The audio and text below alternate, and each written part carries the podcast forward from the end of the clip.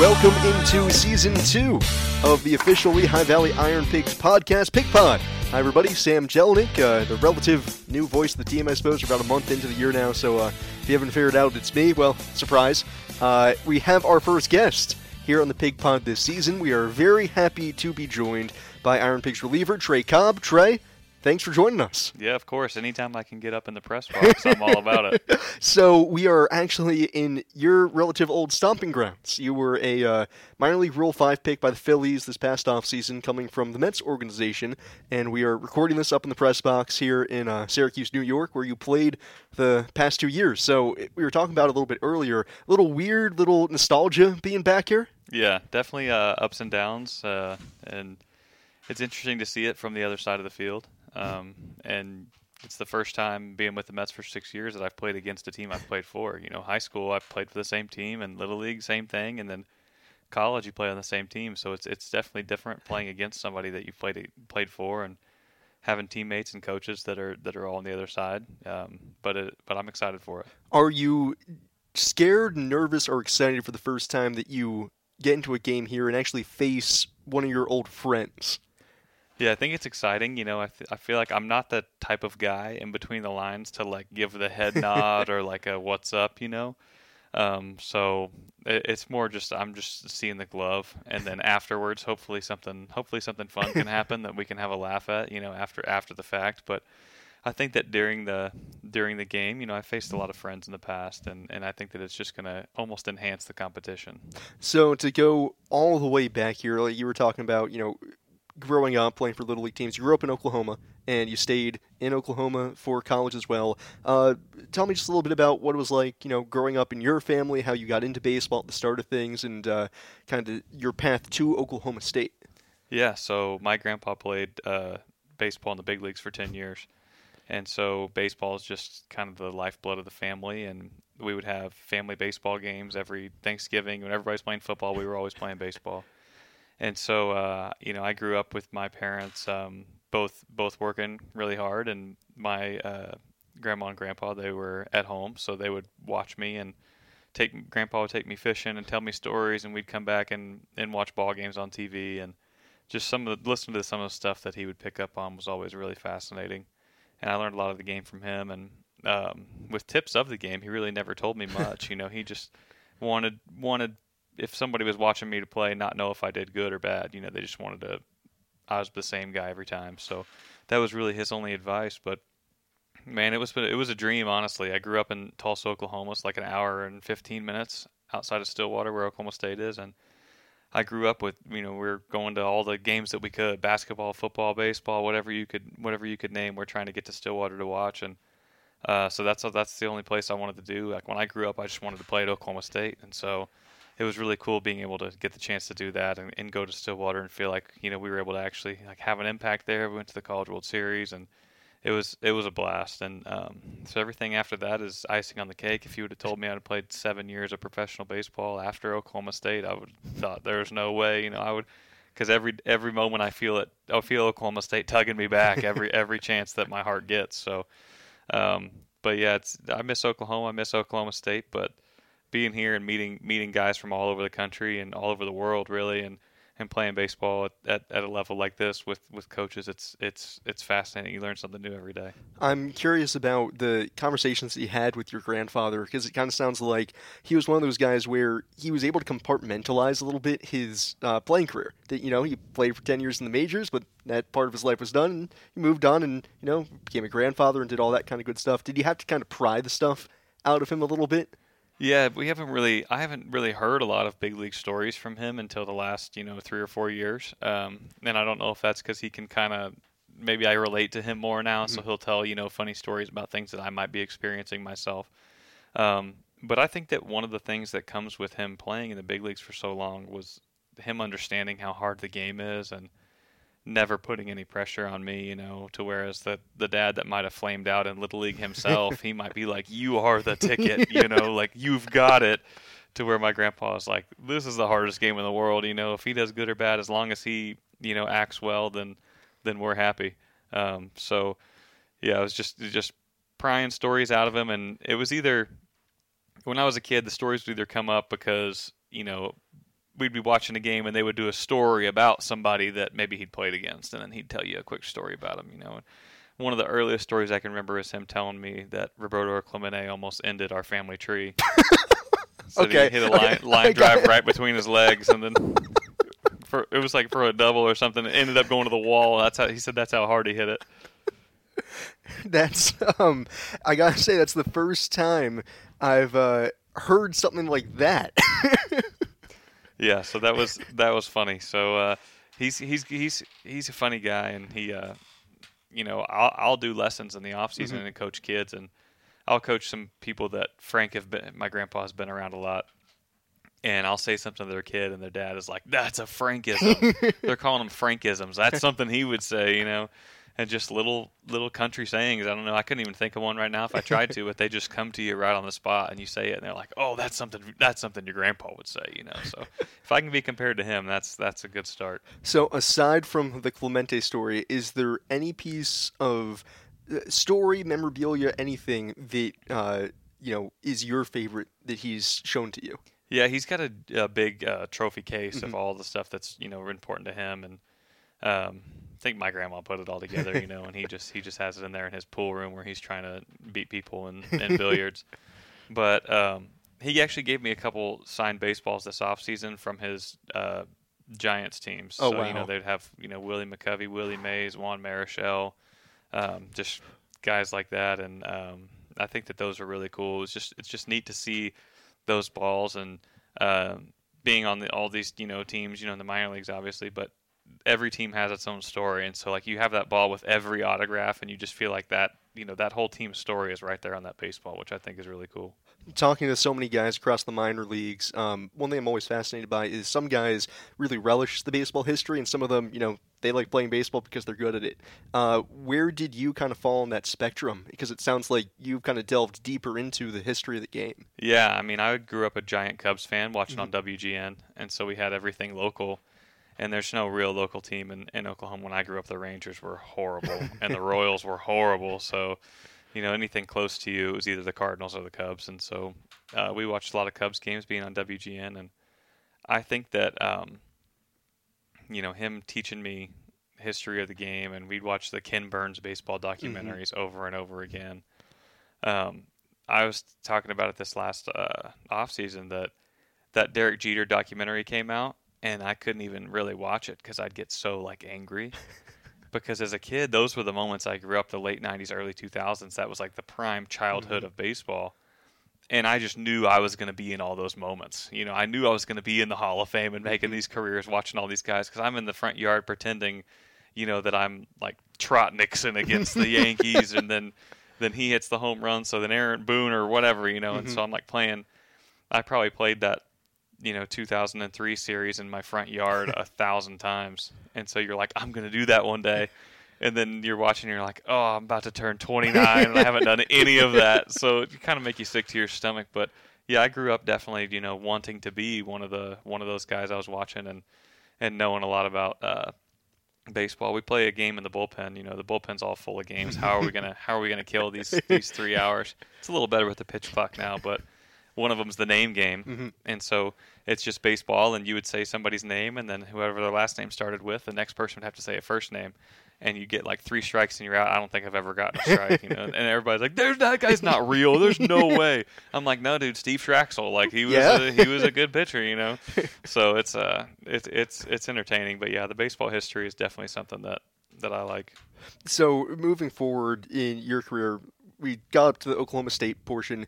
You get drafted by the Mets, and your career, for the most part, to truncate it here, first six, seven years, you're a standard minor league pitcher. You're going about your business. You make it all the way up to triple A in twenty twenty-one, and then that summer is when things really change for you. And, you know, I when I first saw you pitch, I was like, you know, you don't see too many sidearmers anymore, especially sidearmers who throw about ninety.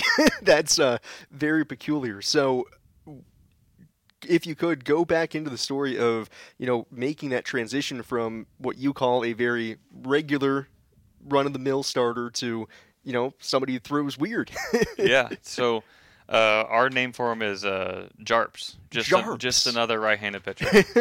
That's right? A new one. And so I was a Jarp. I was every every right-handed guy you see come out, ninety-two, ninety-five mm-hmm. with a slider, not and maybe a changeup, right? So that was me, and made it up made it up to here in Syracuse, and was always a really good strike thrower in my career, and they'd gotten hurt pretty early in the big leagues in two thousand twenty-one, so they needed some guys that were throwing strikes, so that was me, and um, came up and threw strikes on, uh, for three months, and a lot of them went over the fence. and uh, But when I came up, I was kind of a nothing for them. It was like I was ninety, ninety-two, not even a J A R P yet. Mm-hmm. And then around June, I started throwing ninety-five more, more and more, and they were like, hey, we might actually have something here. Let's take a look at this. And so they dropped me down uh, sidearm, and I when I first initially did it, I was throwing just as hard. So I was like ninety-three, ninety-five sidearm, and um, it was an adventure. I, when they told me they were going to drop me down sidearm, I thought, oh, this is great. I'll go down to Florida, maybe throw in the G C L, figure out how to do this. They were like, nope, save situation in Rochester tomorrow. So they dropped me down Saturday in Rochester. Sunday, I'm in the game, save situation. I blow it.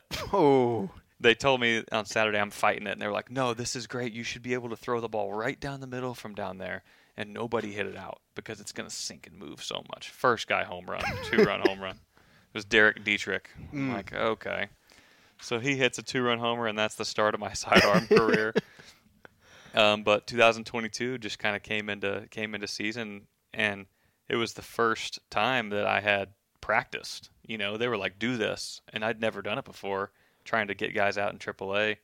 And so that offseason, um, Jeremy Hefner, the pitching coach for the for the New York Mets, he lives like twenty minutes away from me in Oklahoma. And so he told me, he said, hey, every bullpen you throw, I want to go.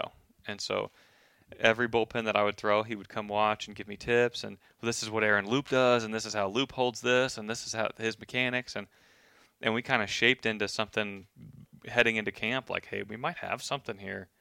And, you know, we had a we ended up having a really great year last year, and uh, threw seventy innings out of the bullpen, and sixty-seven of them were good, and three of them were really, really bad. So, um, but outside of that, it was it was awesome, and, and pitched well enough that uh, the Phillies, when they got a chance, were were interested. And that's, you know, they always tell you you're pitching for all every team. You're mm-hmm. not just pitching for your team. Well, when you're with the same team for six years, you you can't even imagine that, mm-hmm. you know. And then all of a sudden you're like, whoa, I was pitching for every team, you know. So so I think that was a cool experience. So you were selected in what's called the minor league Rule five draft, the triple A phase of the regular Rule five draft, and most casual lay fans have no idea it even exists. Did you know that it existed prior to getting selected? Yeah, so it was actually funny because, you know, I was up in triple A with the Mets, and there was a bunch of situations where I thought, this has to be my turn for the big leagues, and mm-hmm. it never was. Obviously, there's so much that goes behind the scenes that you have no idea. Then you're just like, I, this has to be me, not you. Mm-hmm. And so we ended up, you know, you get frustrated after fifty times when it's not you. And so I talked to my agent after the season was over and asked him, should we ask the Mets to put me on the double A roster at the end of the year so that somebody would have a chance, you know? And for me, I couldn't blame the Mets. I'd thrown over the top, normal J A R P for six years.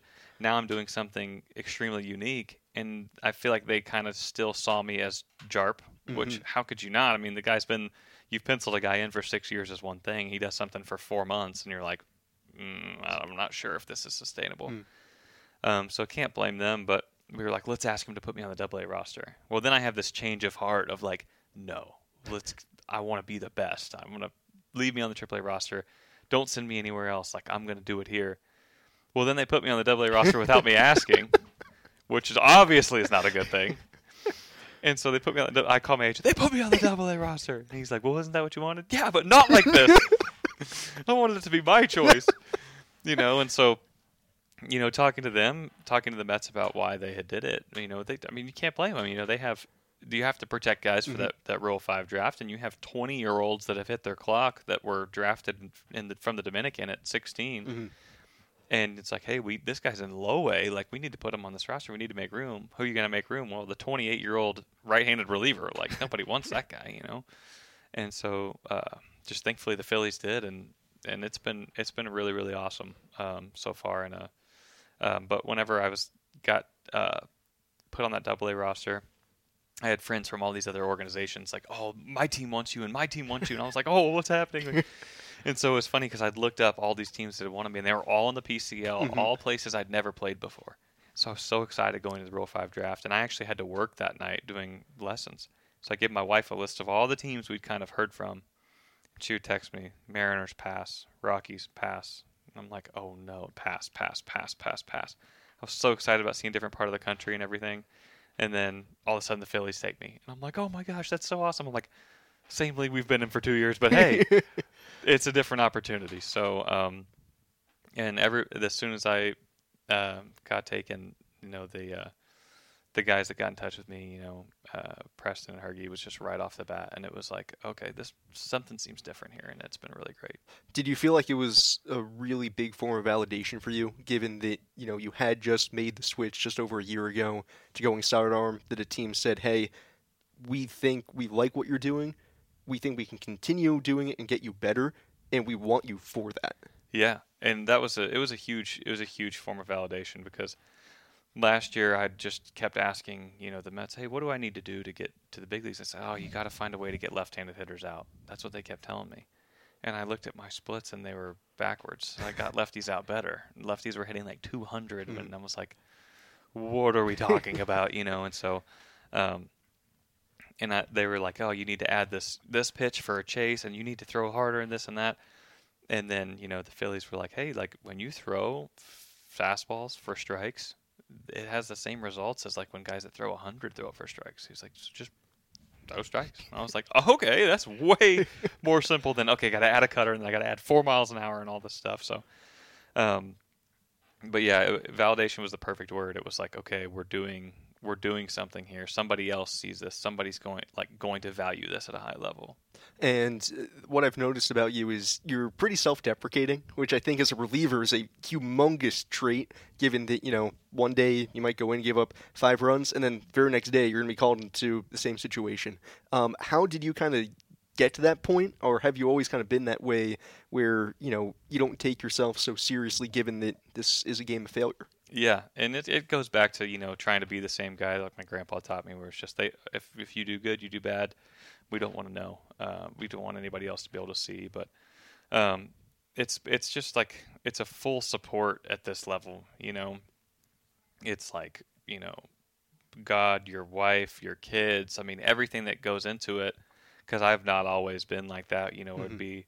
I used to be the guy that would come out of a game after I did bad, and somebody else would do bad, and they're like in the locker room, like hanging out, and I'm like, how can they like breathe right now? You know, like they just did bad, like I did, and they're just whatever. And then two days later, there they are. You know, so um, it's definitely a, a newer thing to be able to brush things off so quickly, and and I think that comes from the fact that I, I feel like our coaching staff and then this organization truly believes in me, and that helps too, you know, because your wife's always going to tell you it's okay and you'll get them next time. And but when it comes from coaching staff and, and them, they're like, hey, we're going to throw, you know, after Durham, A C's talking to me, he said, hey, you are going to be in that position again. You know, like it's going to happen. And then sure enough, the next week we're throwing in extra innings against Worcester, and it was just right back to it, you know.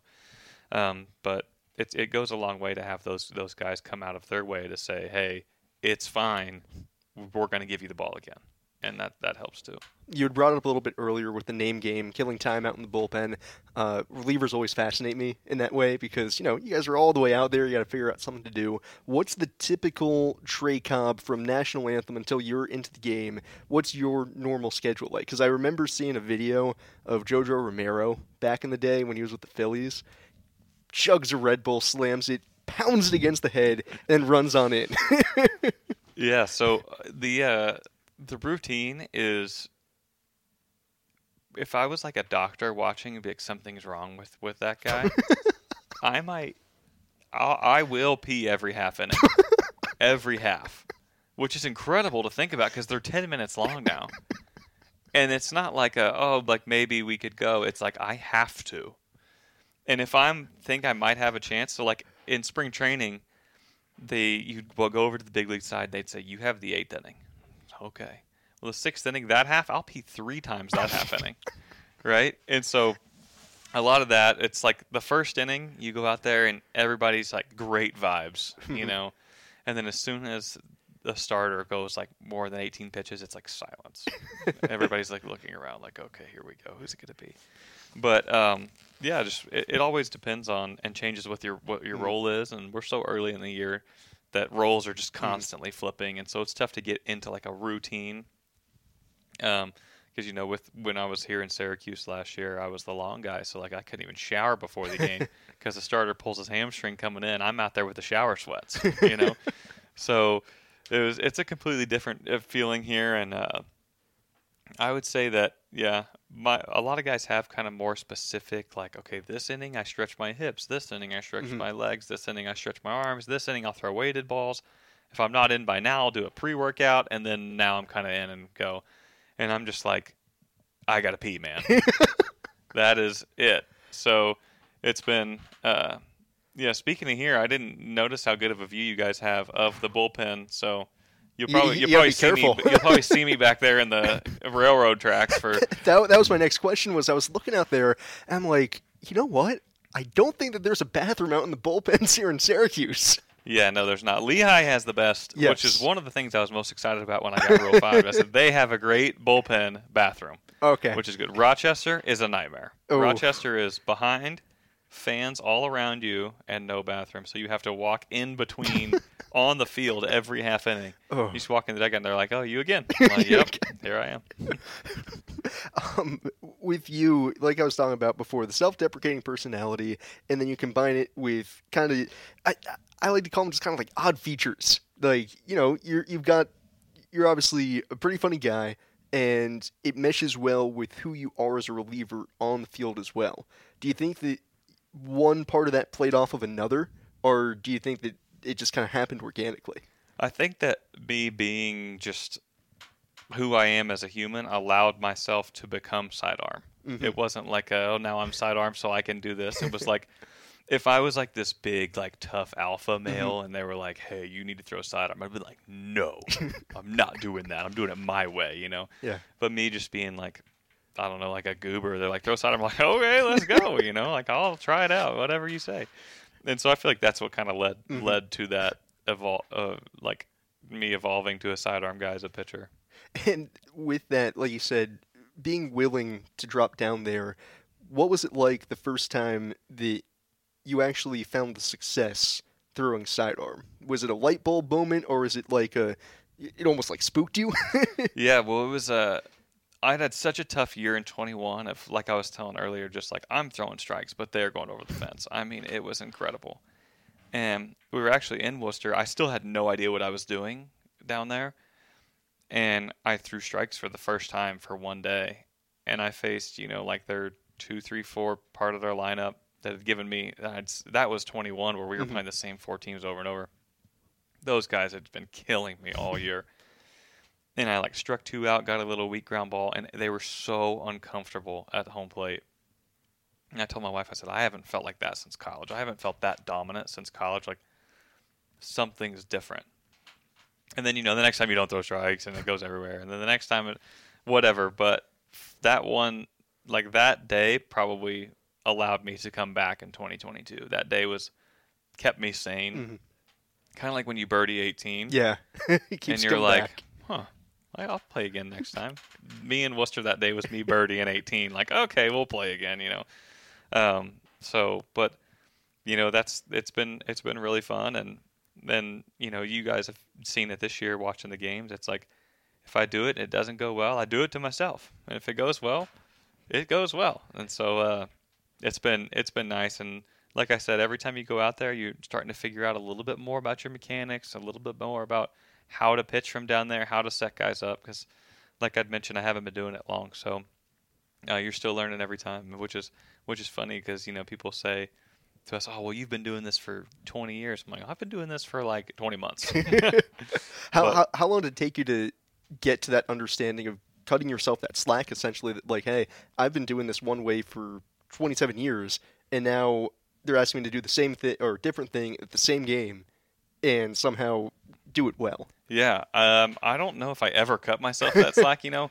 Like, even in two thousand twenty-one, I'm like, why am I not good at this? Like, why am I not getting this? And it's like, somebody would have been like, how are you even doing that? You know, yeah. But it was like, I was like so frustrated in the moment, but it's like, you know, I'm trying to learn how to not hit a slice and qualify for the P G A Tour. That's literally what it was like. I'm like, it was insane. But um, yeah, it's just, you feel like you never, I never cut myself that slack because I f- know what it's like when it's good. And I'm like, mm-hmm.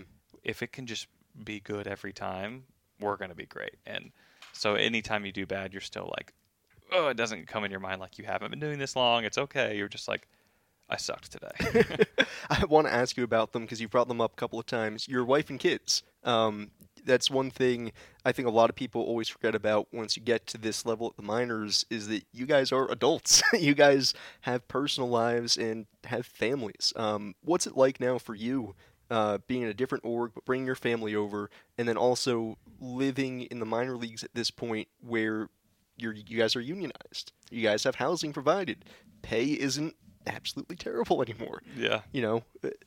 Yeah, it's been it's been a game changer since the housing has been provided, and um, the Phillies have done a great job with the housing. It's been awesome. You know, everything has been on time. The the facilities we've been living in have been fantastic. Um, the girls are three and a half now, mm-hmm. twins, and you know, my wife is an absolute warrior. I joke that I ship her from prison to prison throughout the country. We've got one car, so we go home and I go to work, mm-hmm. and she's in the apartment with the kids. We come to baseball, I go to work, she's in the apartment with the kids. So, you know, but they have a great relationship. And um, my kids this year, the toughest part has been that this year they're finally understanding, like, when I'm gone. Mm-hmm. Where before I was out of sight, out of mind, and now, like, we were in Jacksonville, and my wife sends me a picture of one of my daughters, and she's, like, sobbing. She was running around the apartment checking everywhere. I lost Daddy. I lost Daddy. Where did Daddy go? I lost him.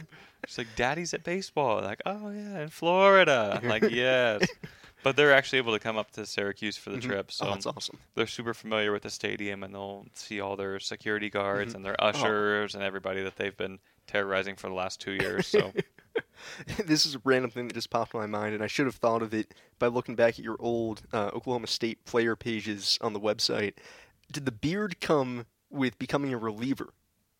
No, but it did match up pretty well with that. Really? Um, it, I feel like it was like a, just I finally was able to really grow one. Okay. And then my thing with the beard is I've always said it was an ugly man's makeup. And so I was like, I grew a beard, and then I was like, whoa, this is kind of sick. Like for, From one bearded guy to another, yes. Yeah. I, I can confirm it is an ugly man's makeup. Yeah. It wor- has worked wonders for me. And my and my wife, you know, I'll shave it, and she's like, I forgot your chin looked like that. I'm like, yep, it does. And so then we, we, we I have to battle through that for a while mm-hmm. and then grow the beard back. But but yeah, in college, we uh, I think that it really started. We kind of like had this local barbershop mm-hmm. that loved college baseball. And so we would go in there and talk with them. And I would see him every Thursday. And I'd always just shaved it just mm-hmm. to keep it kind of clean. And he would just clean it up every every Thursday. And eventually we just grew this, like, monstrous beard. And he was like, hey, you know, if you want to if you want to get it thicker, you can leave, like, under the neck a little mm-hmm. bit. And it'll just kind of mesh in. And we're like, okay. And then just we grew the beard. And then uh, it was, yeah, ugly man's makeup. Because that's, I feel like one of those things as a reliever is y- you got to have a big beard. And you got to be somehow brash on the mound in your own style. So I was curious whether or not the beard matched up with it, but uh, it sounds like, you know, it happened on its own. Yeah, yeah, yeah. I've got the I've got the beard, and then I don't know how brash I am on the mound, but I'm jumping around out there like a maniac. So I had the, the one of the grounds crew guys in, in Allentown came up to me and said, "I have never seen somebody put a hole in the mound where you put a hole." I said, "You're welcome." Where is your uh, landing spot then? I mean, my left foot lands pretty normal. Okay. And my right foot is kind of where it slopes off the mound towards third base. Yeah, no, right that, foot, that doesn't make a lot of sense. Yeah, my right foot lands out there because my left foot hits, and then I jump off my left mm-hmm. foot to go right. I'm just begging people to bunt on me more. You know, I'm already jumping around in a fielding position. So, uh, yeah, he asked me, he's like, "Do you want me to put, like, some clay over there to, like, harden it up?" I said, "I think that messed me up. I like kind of slipping and falling around." So one of the things that the Iron Pigs do throughout every season, a lot of different alternate identities. We had our first one a couple of weeks ago now, Space Savers, and those jerseys were auctioned off after the game, and I'm sure it's something you've been a part of a lot, but we happen to see on Twitter that where your jersey ended up going resulted in a really good interaction. So what what's the story behind that? Yeah, so we were in uh, down in spring training, and I'd actually thrown in one of the big league games, and so uh, I'd gone down to the minor league side pretty uh, pretty late that day, and nobody was there anymore, and I saw a family kind of getting a like a tour, and so was able to talk to them and and met them, and they, they you know seemed really cool, and I was like, oh, that that's nice, and you know walking by and uh, saw that the kid you know just like looked athletic, and uh, I was walking you know right towards them, so uh, and they were with uh, one of my favorite security guards down there, and so I was like, oh, well, I'm gonna, you know, talk to this guy. I had like the Phillies stuff on, so I was like, well, if I was a kid, I'd think it was so cool if like a, you know, Phillies guy talked to me, you know. Um, and then so talked to them a little bit, and then the next day saw them again um, on the fields, and and we just kind of chatted again. And then the next time I saw them was I was in the bullpen in the big league game, and you know, he was just like, you know, Trey.